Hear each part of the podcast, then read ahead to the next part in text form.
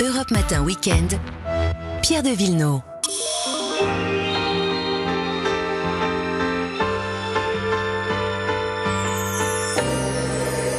Allez, on part en balade comme tous les dimanches matins avec Vanessa Zah et Olivier Pouls. Bonjour à vous deux. Bonjour. Olivier, direction la Haute-Savoie et avec des choses dans l'assiette, j'imagine. Oui, bien sûr, et pourquoi pas euh, aller participer entre le 16 et le 19 octobre prochain, c'est-à-dire dans les jours qui viennent, Ouais. au festival Tokissim à Megève, un Tokissim. festival de la gastronomie Ouais. alpine. Oui, alors euh, dégustation, conférences, ateliers, présence de quelques chefs, et puis peut-être pour vous, tiens, le, le concours de la meilleure soupe de montagne ou de la meilleure fondue. Je sais pas si vous voulez vous inscrire, si vous avez des idées de recettes. Fondu, fondu, Voilà. je vois bien moi. Fondu, Fondu. plutôt pour Pierre. Oui.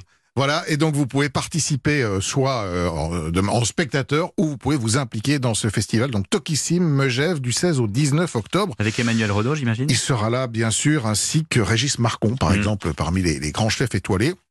Et puis tant qu'on est en montagne, pourquoi pas une petite recette euh, montagnarde pour se donner euh, du cœur à l'ouvrage Alors, allons-y. Aujourd'hui, alors je vous propose un, euh, de faire des creusets. Vous connaissez les, Ah les oui. creusets, ces petites pâtes de montagne au sarrasin qui sont Absolument. délicieuses. Ouais. Alors, vous allez Ça faire nourrit bien. Ouais, on va les faire dans l'esprit d'un risotto.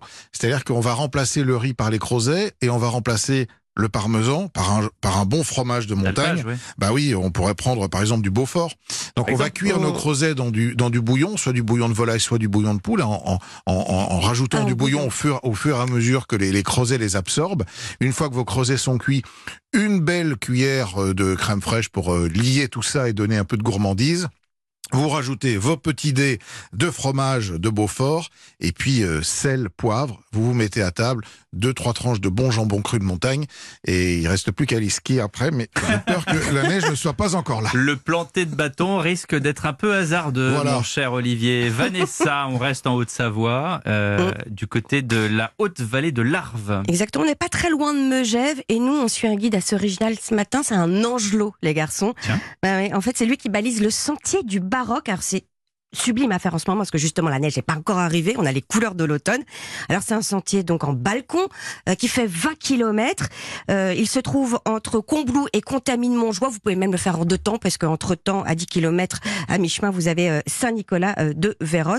Ça permet de faire un- un- un bon spot. Quand vous dites baroque, c'est en majorité des églises qu'on peut voir, qu'on peut Oui, visiter. alors, il y en a une dizaine hein, le, le- le long du sentier, Euh, mais déjà rien que l'église de, de Combloux, qui est euh, considérée comme la de l'art baroque au pays du Mont euh, Blanc, euh, vaut le détour.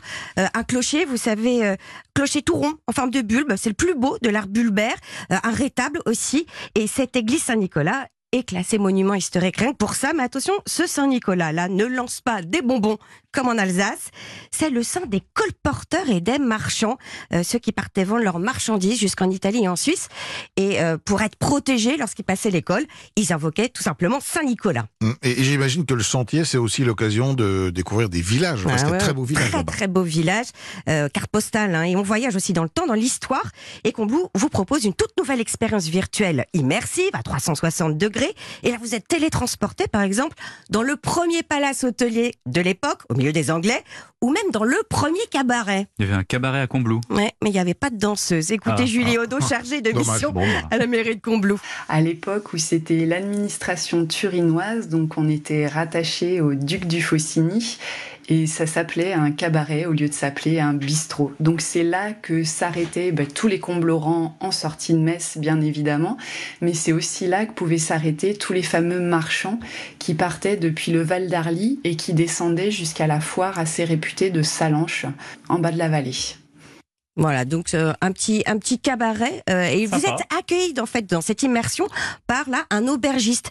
Ils ont très bien fait les choses pour que ça soit accessible pour les enfants. Donc ils incarnent l'histoire avec des personnages qui viennent vous vous chercher comme ça et euh, ils vous invitent même à dormir cet aubergiste parce que figurez-vous que quand vous enlevez votre casque, Ouais. votre tablette qui vous ont servi à faire cette expérience, eh bien, vous pouvez rester dormir sur place parce que ce cabaret bistrot, qui était une ancienne ferme, a été totalement restauré. C'est devenu un, un hôtel avec 14 chambres. C'est un hôtel assez classique, assez simple, mais qui est authentique et savoyard. Bah, c'est le fameux. C'est le C'est le fameux qui d'ordine. qui d'ordine, c'est le coin savoyard.